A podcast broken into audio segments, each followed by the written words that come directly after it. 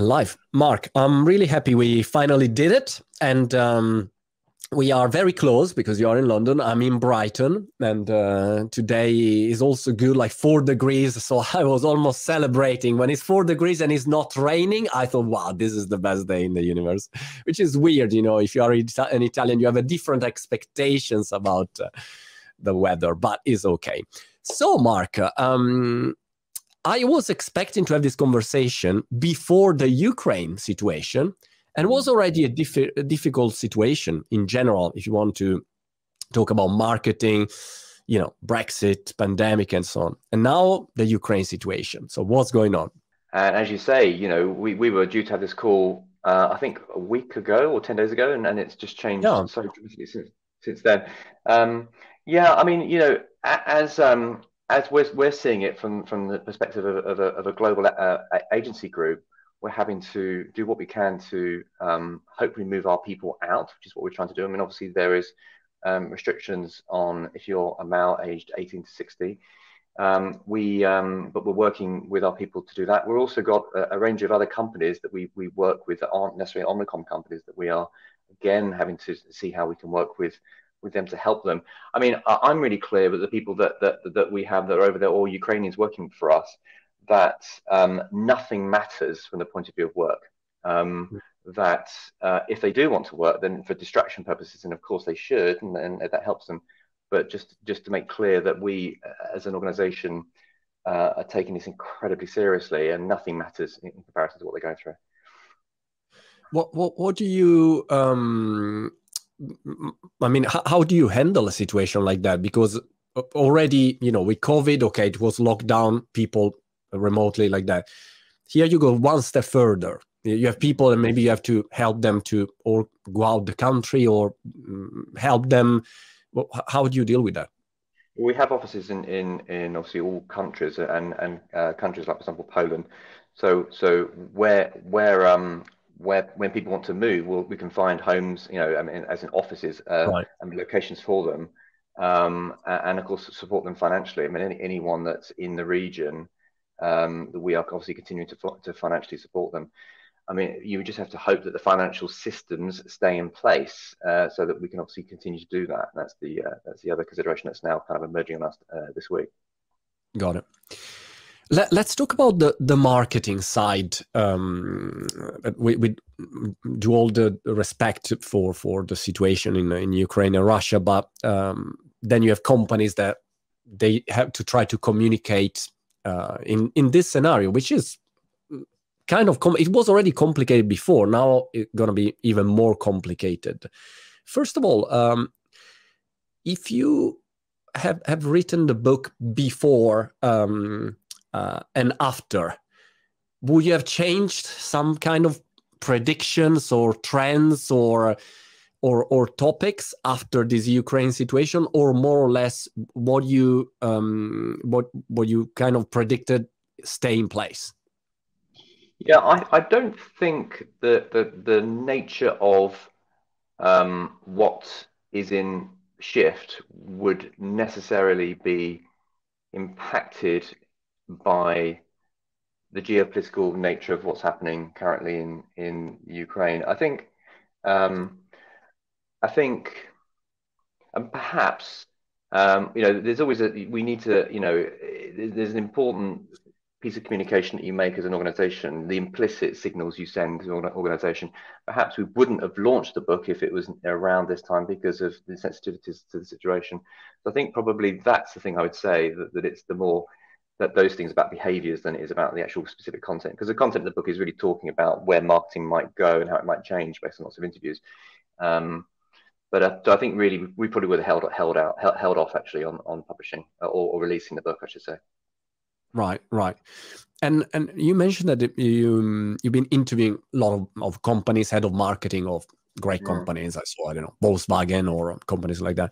And um, let, let's start to unpack what do you think is happening here? How um, big brands are communicating? What's different? Why th there is a shift? What kind of shift is uh, is in place? Yeah. yeah, great. So, I mean, what I what I will start by saying is that every um, industry, largely every industry, profession, experiences change, um, societal change, demographic change, technological driven change. Um, so marketing services is not alone in that. Um, when the change comes quite quick, uh, it can have an impact on the nature of what it's like to work in those industries. So take, so obviously marketing services is what we're focusing on, because we've had such dramatic change since, since I mean, the iPhone, the, the launch of the iPhone in two thousand seven was really a firing gun for dramatic change, I think. Um, and I think from there, there onwards, we saw so much development happening in our space from the point of view of how social sprang up, how data was then used, what you could then do with technology. That, that what that does to the mind of people working in marketing is it causes an anxiety, because people often fear, fear they don't know things they should know. Yeah. And and it, and it means people have to change and organizations have to change. Now, one of the things that we picked out in the book was actually there's a, there's a, there's a correlation or, or, or a, a similarity between what organizations experience in those moments of change to what the individual experiences through life. So the way that um, when you have dramatic change in life, you go through a midlife crisis, for example, is one of many that are the psychological changes. In a sense, we sort of felt that, that the industry go, is going through or has been through, is currently going through, a, a marketing midlife crisis. So we looked [S2] Right. [S1] At the characteristics of midlife crises. And when you look at the characteristics of midlife crises, you can go very, very quickly to see that's exactly what's happening. That's happening. That's happening. That's happening. And so that was interesting for us, because I think particularly when we start to move into Web three, three point three space, we're now going to have the same thing again. You know, how many organizations are we're working with now talking about, you know, what's our N F T strategy? And with that causes anxiety, and it causes sometimes a misplacement of focus. The agenda gets hijacked. Um, and some brands can do serious damage to themselves because they focus on too much on, too, on things that are really important. And these things are, you know, N F T space is clearly going off. There's no question about that. But the, the revenue that could be generated might be a tiny percentage of the total revenue that the brand actually enjoys. And if the focus gets pulled too far away, it can have long-term impacts. So we document a lot of that in the book, and we've interviewed people and we've carried out surveys. So we kind of like structure it in a sort of an empirical way to get people to realize the um, the symptoms, if you like, of this marketing midlife crisis and how they can try and avoid it. Interesting. Uh, you mentioned Web three. Um, I'm really into Web three. I've launched my N F T collection as a personal brand, and um, and I'm chatting with a lot of people about Web three. Uh, yesterday, for instance, uh, I, I've been speaking with uh, um, Stefano Rosso, Diesel. They're launching now a, a big um, N F Ts, I think, in a couple of days, uh, an N F T project. And uh, but it's not only N F Ts, metaverse, gaming. I mean, it's a lot of things there.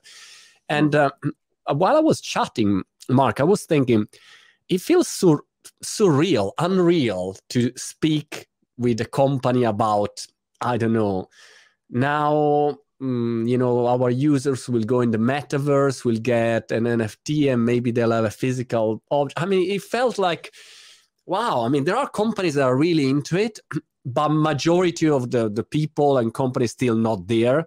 So I wonder, wh where are we, in, in your opinion, with this um, Web three shift? It's just super early days. Uh, big companies that you speak with already have like a strategy in place, unit. Uh, what's the situation there? It's, it's a great question. And, I, and I'm with you with that. I mean, I, I go between mindsets, you know, and one mindset I'm sort of thinking, this is, you know, we've got to be in it. This is the future. This is happening now. And of course it, it is, right? And arguably, you think about the money that's pouring into, into crypto and, and N F Ts.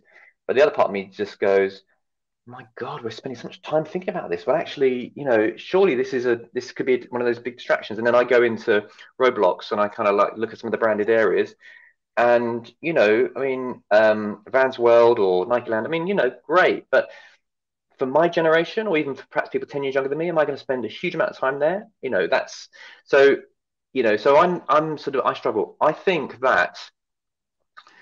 My sense is, is the N F T space is going off, no question, right? That that we just know that's happening right now, and and there is there's so much opportunity to to generate revenues, to create communities communities off the back of them, um, to use DAOs to get bring people into the organization and start to shape, you know, the direction of things. There's no question.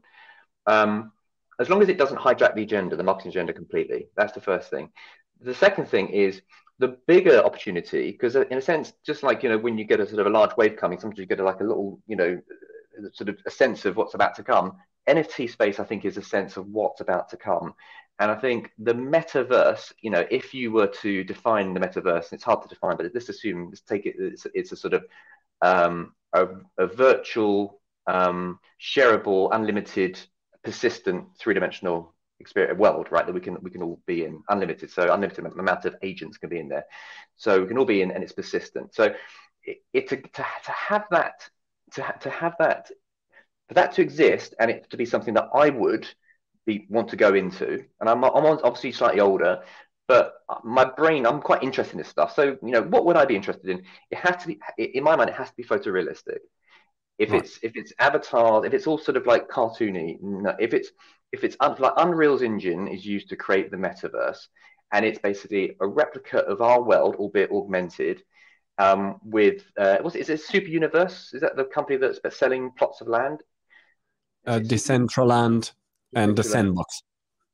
Well, there's a there's a company that's selling plots of land. They've actually just basically carved up the physical world as we know it, and they're selling plots that you can buy. You can buy, oh, you know. Okay. Uh, super, and it's super not... universe, super universe. Right. I think it is.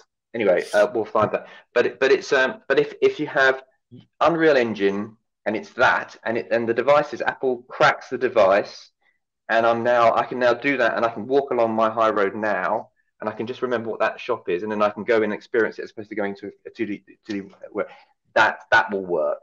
Right. But you know that's probably within the ten year ten year horizon now. I'd suggest probably somewhere between five, seven, ten years.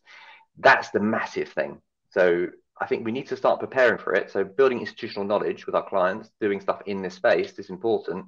Um, otherwise, you, you don't spot opportunities quick enough. So long rambling answer to your question. But I think, so what I'm saying is it's, it's mustn't hijack the agenda.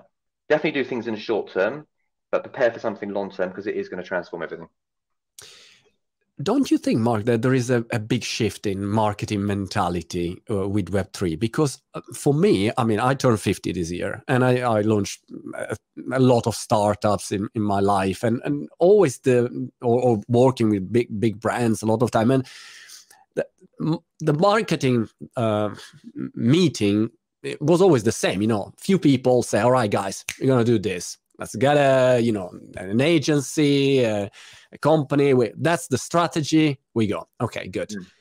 Then you see Bitcoin. They don't have a head of marketing. They don't have a marketing budget. And they are a, like a, a brand, a trillion dollar brand. Mm. Or I see, you know, these uh, communities. Uh, yesterday, I was on um, Twitter Spaces. And a random dude, nine six four three, you know, random dude for the outside world, but in N F T space, like uh, someone big. I mean, he got like ten thousand people listening to this guy who is anonymous and uh, the project, you don't even know where they are, who they are. I mean, it's, it feels unreal again, but it's a, it's a complete shift of the way you see marketing with this community that is community is leading, not with DAOs. And they, they, they, it's like you, you step back and, and you say, but if I step back, who decide the marketing strategy? So I don't know how a company can process this, uh, this big change, if you see it uh, also on, on your side. Yeah, absolutely. Well, we, um, I mean, you need to obviously keep in mind that when we talk about numbers sometimes and, and numbers of individuals and communities and et cetera, they can seem quite big. But when you, when you then, when you then work out the, the, the size of a category buyer base of any particular brand, it, it's sometimes it's really hard to, to, to get your head around how big that is. It's so vast. These are people that are medium light or heavy buyers of a brand that you need to constantly have, well, not constantly, but you need to keep uh, a level of, of awareness, a saliency in their minds. Otherwise, you, your rate of sale drops and your brand gets delisted. And when you so when you look at these communities and you, you divide them by the size, you realize how small they are, which doesn't mean they're not important, because particularly for certain categories and some startup brands that we might work with, they're fantastic and they, they allow you to develop the products with people that are going to be advocates and they can then communicate out. And of course, you can do things in these spaces. Um, Like if you think about some of the work that Adidas has done in this space, they'll do stuff and then they'll broadcast it out through P R and other channels. So, so it doesn't mean you're limited to these communities. But um, but I think your your your your second your the other part of your question is a really really interesting one, and that's the decentralization um, uh, nature of things. How do you, when you've got people that are just effectively taking ownership of the product and shaping the the the um the the, the way that the, the brand might develop through these communities, with suggestions that are being voted on through, you know, uh, uh, um, these mechanisms that sit within these platforms, you now, you now, if you do give control, which is a good thing for some organizations, you need to think about how you can steer that in an authentic way. You can't just jump into those environments as a sort of a marketing director that then and, and just ask them to talk about you. You've got to actually start to bring those communities into your own organization and ask them what they think. And actually, so it's a very different engagement mechanism. It's probably going to mean that marketers are going to need to start hiring people that understand community, community operations or organ organizations. So how, how to connect in and build their communities with people for some categories. Um, There is one more thing to say, Monty, on this also, which I think is an important one, is that if you think about Web uh, one point oh, one point two point oh, when we when we when we navigated our clients through that space, in a sense, largely that period was Web Web one and Web two was largely a party, not exclusively, but largely a party for high interest category advertisers, where there was some form of, you know, lower funnel, and you get data and you target people, and there's a consideration journey they go through, and you revert. And that's why all the data and tech was important. Um, for Web three, it's largely a party, not for high consideration, but for high interest brands. So mm. you don't have to be like an insurance company. We don't need to be a car manufacturer necessarily. You want to be someone like a brand that everyone's drawn to, wants to have a point of view of, and wants to engage with.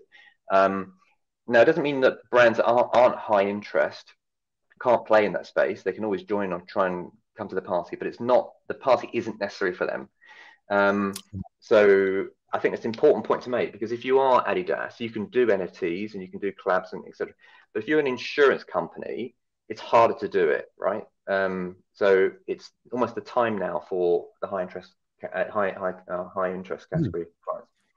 That, that's interesting. That's interesting. I, I, I never thought about it. Uh, how do you see um, social media playing out in this uh, new scenario? Because, I, I mean, I've spent probably last nine years building a million of followers on different social media platforms. Yeah. And I'm at the point where I say, oh, gosh, you know, like I'm so happy about this Web three, because these, you know, big platforms decide the reach that you have, and they can freeze you any second. I mean, is is a situation that you clearly understand that there is someone between you and your community. You are just a creator. You're not in an ownership economy. And yeah. and the same brands has been, um, uh, let, let's say, intermediate by by the tech platforms.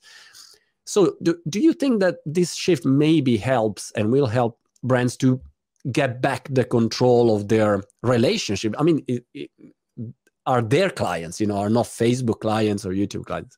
That said, I mean, we are here talking on social media. So thanks to, I don't know, Zach and uh, whoever, uh, otherwise wouldn't be possible, you know, to create content like that.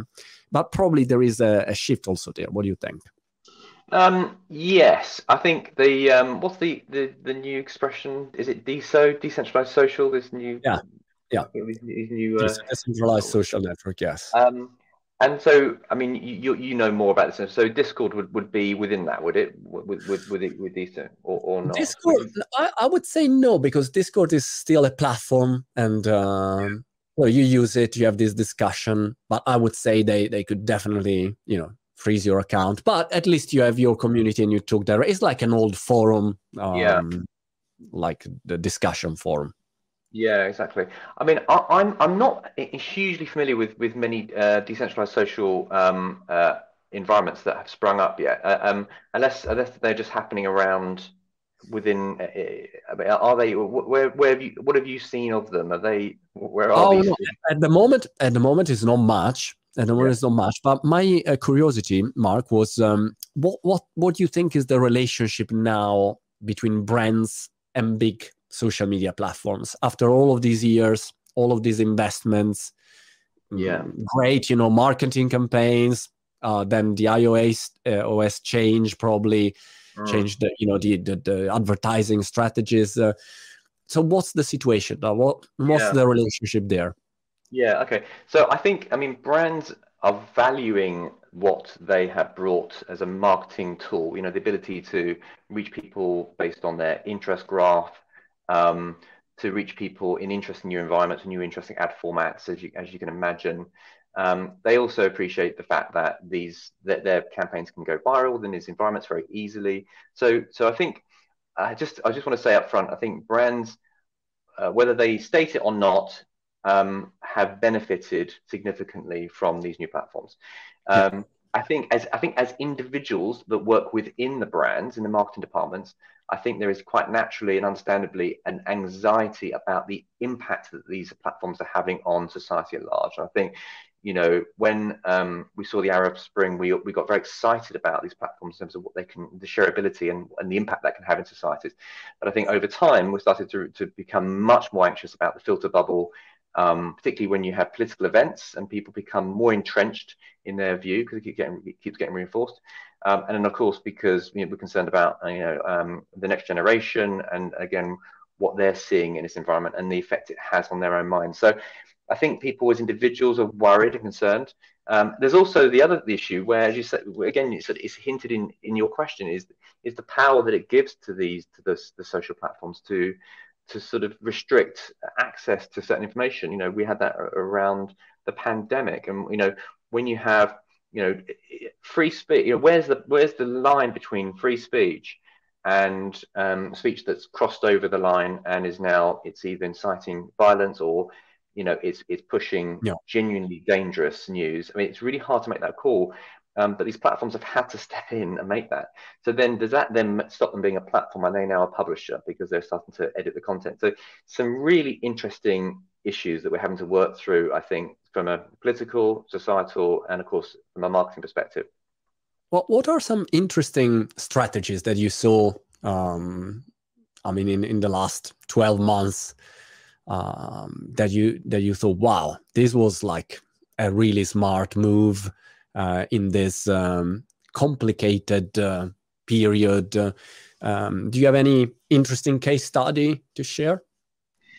We do. I mean, obviously, we've got a lot, lot in our own organisation. I mean, I'm, I'm trying, I try not to do that uh, as much as I can. I mean, I, I have to say, I think that um, if you look at, I mean, to take the Web three space, then let's just look at. I mean, we talked about Adidas. So they moved quite quickly um, to do something I thought was really cool, where they, um, with the Board Ape Yacht Club, they saw that as an opportunity. They they they took it upon themselves to buy one of the characters, I think for about one hundred fifty thousand dollars. Right. And then they named it the character, and then they created content around it. I thought that was quite novel. They also they did that um, before the, pra- the, the, the, the next thing they followed that was the Prada collaboration. Um, with with Zach Liverman, where they created the digital artwork, which became an N F T. I thought that was good, but I thought actually there was something really inventive in actually buying a character and then turning that into a character. And I think that's that's what I would suggest is is a really good, interesting use of this new space. Is not just doing the obvious, you know, let's create an N F T and sell it as the digital artwork, but actually doing stuff where you create something and perhaps sell an N F T that's linked to the product. So, you, so the only way you can buy the product is by the N F T, and then that then allows you to create the community. And then, so create use the N F T simply as a kind of gateway to do something really, really interesting. So I think that's, I mean, beyond the cl- classic marketing innovations that we see all the time. I think that's a really it's a really interesting space that people can explore, because then you're starting to be able to talk about this new space but on a broad scale level. So you're able to reach more minds, and of course it starts to increase people's awareness of the brand because you're doing something slightly different. Can you one take more, me? Yeah, please. No, one more thing about that is is it's an opportunity to create one impression. One impression, one exposure to the brand that can shape the brand dramatically. So a lot of what advertising agencies are doing is working, trying to get the, dramatic, the highest amount of reach and frequency exposure, so we can start to gradually change people's minds over many, many, many exposures. Um, and um, and that, that, of course, works. Um, but sometimes you can create something that's so dramatic, it changes the brand immediately, people's perceptions immediately. So it's like a one-hit, one-hit sort of move. And I think that's the thing that we we can probably look at this space for, is to do something that leaves people kind of changed. They go, wow, that's that brand did a collaboration with that brand, and that's now made me completely rethink that brand off the back of that collaboration. And they're doing this amazing, cool thing. I think that's what we we should try and use these opportunities for. Yeah. Um, by the way, Mark, I totally agree. Um, I, I, I, I've tried, for instance, when I launched my collection, which is easier because a personal brand is easier, and it's all about uh, access. It's a pass to events, experiences, collaboration, deals. You know, it's, it's mm. just a, a tool to give you an access to a, a lot of things. So I think is is a great uh, utility N F T. I think is a, is a great way to go. I, I was curious, Mark, if you can take us behind the scenes of uh, a Zoom meeting with a client that want to launch a, a marketing campaign. And um, how, how does it work? How, where do you start from? I mean, what are the, let's say, what, what's your framework? How you think about uh, a, a marketing campaign? Maybe, then maybe it's a global marketing campaign, and uh, you know, every country is different, cultures are different. I, I would have no idea where to start from. So I, I would like to understand how you approach this kind of um, of um, kickoff meeting. Yeah, of course. So. Uh... Every category, every brand is completely different. But if you were to take a typical, if you can do this, typical advertiser, you would say, start with you, try and understand with them through research. Who, what is the category? Who buys this category that you're in? What are the people buying the category? What do they like? What are their motivations? When they, when you are, if it's an F M C G category, the moment you're in shelf, when you're about to, when you're reaching your hand out and you're about to think about the different options, what's going through that person's mind, either consciously or unconsciously. And we work, we try to understand what, what are the, what we call the need states. So if you're buying a soft drink, need states might be um, thirst quench, something to have with food. Uh, it could be post-exercise. It could be, so it might be five, six, seven, eight different need states. And then you want to size those need states. What are the big ones? And then once you work out what are the three or four or five big ones, you then want to work out how mentally linked your brand is to that need state. So what, what, what, what literally, what are the synaptic connections in your mind between, in people's minds between that brand and between, right. sorry, between the category, the need state and your brand. Um, so for example, we carry out analysis where you say, um, ask people to say, when you think about a soft drink for hydration, which brand comes to mind first? Yeah. And then you might find that your brand is actually the fourth, fourth most right. thought of brand.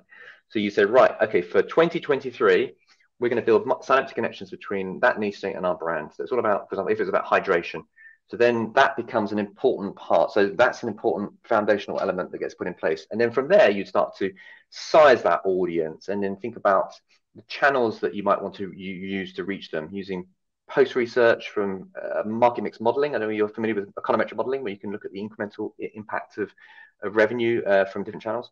And you, you carry all that research through and you create your strategy. And then off the back of that, you then say, here's an innovative way of doing hydration. Why don't we go to the first person ever to go to, I don't know, I'm just making this up, right? Um, water parks. And we're going to basically brand those. We're going to create our own water park. And it's going to be called this. And then that's going to be a product we're going to basically communicate en masse with people. And so whatever it is, but, but all of that thinking is coming from understanding the, the either conscious or unconscious motivation to purchase.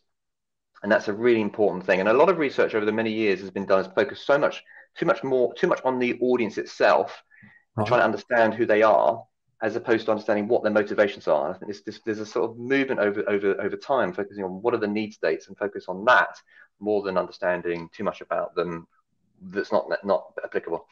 Um, so we do that in our organization. We have realized that creativity and innovation is essential. So we, when we do that, we get on to build all that strategic thinking in a platform environment, not doing it in, in, in PowerPoint. And then we turn the whole thing into a game. So when you join uh, PhD, you build your campaigns in this platform environment. It's called Omni Studio. And when you're building a campaign, everyone else can see your campaign as you're building it. And then they can collaborate with you. And then when they suggest ideas, as I'm working, I'm getting ideas coming from around the world. Some from Hong Kong might become an idea. And I've got three buttons to push, either amazing, like, or okay. And that person gets pings based on, which are like points, based on the quality of their ideas. And everyone's competing on a wow. live leaderboard. So, so the whole thing, if you join PhD, you're joining a media agency, of course, but you're also joining a multiplayer, a massively multiplayer online game. And everyone, you, you compete. We want to make work addictive, because if work is addictive, then work is no longer a chore. It's no longer something you have to do to kind of fund your life. Instead, I want people to wake up every morning, look on the app and see the performance of themselves overnight. And, and there was one, one thing, actually, there was a game designer who did his, um, his, um, his degree uh, or his M B A in, in understanding games. And after, after the whole work, uh, his, his study, all of his analysis, he said that actually his conclusion is that work is a game that's so badly designed, you have to pay people to play it. Um, right. So if you just have to you just reconfigure work to make it, make it addictive and make it fun. And that's what we're trying to do. Interesting, really interesting. This um, needs uh, states and analysis of motivation. And you said before, sometimes you can change very quickly the, yeah. the the the perception of the brand if you if you pick the right thing. Yeah. What what's the um, different uh, weight today between social media, television, radio? I, I imagine depends by, I, I'm thinking in Italy, television is still like, oh my God, you know, television said, and I think, wow, really still, you know, in, in Italy still like that? Yes. Mm. Uh, so what, what, how do you perceive the, the balance now between digital and, and, and traditional media? Yeah, uh, linear T V, which, which is obviously traditional T V, we would know it, uh, is dropping off. You know, we're seeing Uh, a, a rationing down of what, what was, a, you know, a, the most dominant channel in terms of reach. Um, people are uh, migrating to um, other channels. I mean, in some cases, the, the audiences are migrating to um, the uh, catch-up um, uh, and, and um, O T T uh, services that the traditional uh, linear T V broadcasters provide. Some, but some of them, of course, are moving into um, uh, YouTube. Um, The biggest issue is is that we're seeing people disappearing behind a paywall, and they're moving oh. into subscription video on demand services like Netflix's of the world and Amazon Prime's. And um, when that happens, we then have a big issue because we're, people are harder to find, and harder to reach. Um, that's that will and that is causing, uh, in a sense, a greater focus in our industry on on other ways of reaching people. So. That might be in social channels. It's going to drive people into the Web three space, of course, but also in things like partnerships. Um, and, you know, there was a fantastic um, partnership between Netflix and um, I think it was Ben and Jerry's, and they they had branding on both in both right. environments. And I just think those, those are sort of sorts of things that we would need to think about more as we basically try, try to reach people, we try as they're disappearing behind the paywalls. Um, so that's really what's happening. Of course, you're seeing uh, huge increases in all the social platforms, as you, as you as you'd expect. Um, and it's what it's having to do also is is it's making us have to think about attention. So I don't know whether you, how familiar you are with this, but attention levels are um, a new area of interest for marketers. The degree to which anyone is actually attending their mind to that environment. Um, we're carrying out a lot of research in this space as a group to understand the attention levels uh, of, for example, you know, a YouTube versus a, an Instagram post, um, and, and in fact, that that all into it. Um, because if you you know you got you got you got in the past you'd have a thirty second T V ad, fifteen second T V ad. Now you've got multiple formats and vertical videos, all bought in different ways across different platforms. Some are used in different, you know, your multi-screening and. So it's a, there's such a great opportunity to waste money now. Yeah, attention. And what about TikTok uh, that has exploded? Is is something that is uh, now, let's say, in, uh, in your priority list, or is just one of the platforms? Oh, it's it's it's it's huge. I mean, and uh, you know, a lot of brands will will have a you know will think of a TikTok. Approach, you know, what's the TikTok strategy? You know, because it's so important, particularly for certain generations and certain audiences that we're trying to reach, um, and how they can do, how they can put activity in there which is organic, that feels native and natural, but also can then be can be fueled uh, with with paid across, you know, and, and including other other platforms. So uh, they're all linked together, and of course, you, behind all of this, you've got data driving everything. You know, you got.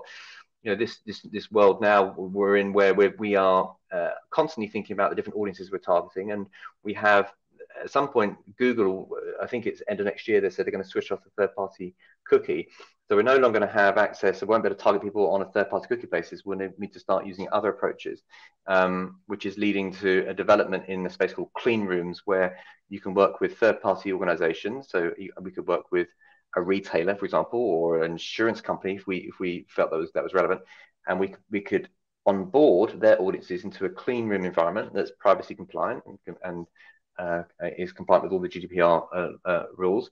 And then from that environment, that, that data can be hashed in a, in a in a safe way, and then it can be used for targeting. So it's going to lead to a revolution, or a, a, a certainly an increase in the amount of activity that agencies are doing in the data space. Um, and how we're combining data sources together. This is, a, this is, and it's just a continuation of what's happening to agencies. You know, agencies twenty years ago were creative businesses fundamentally. Today they are technology slash creative businesses, um, which is leading to a, a change to the sort of people that we need to have working for these companies.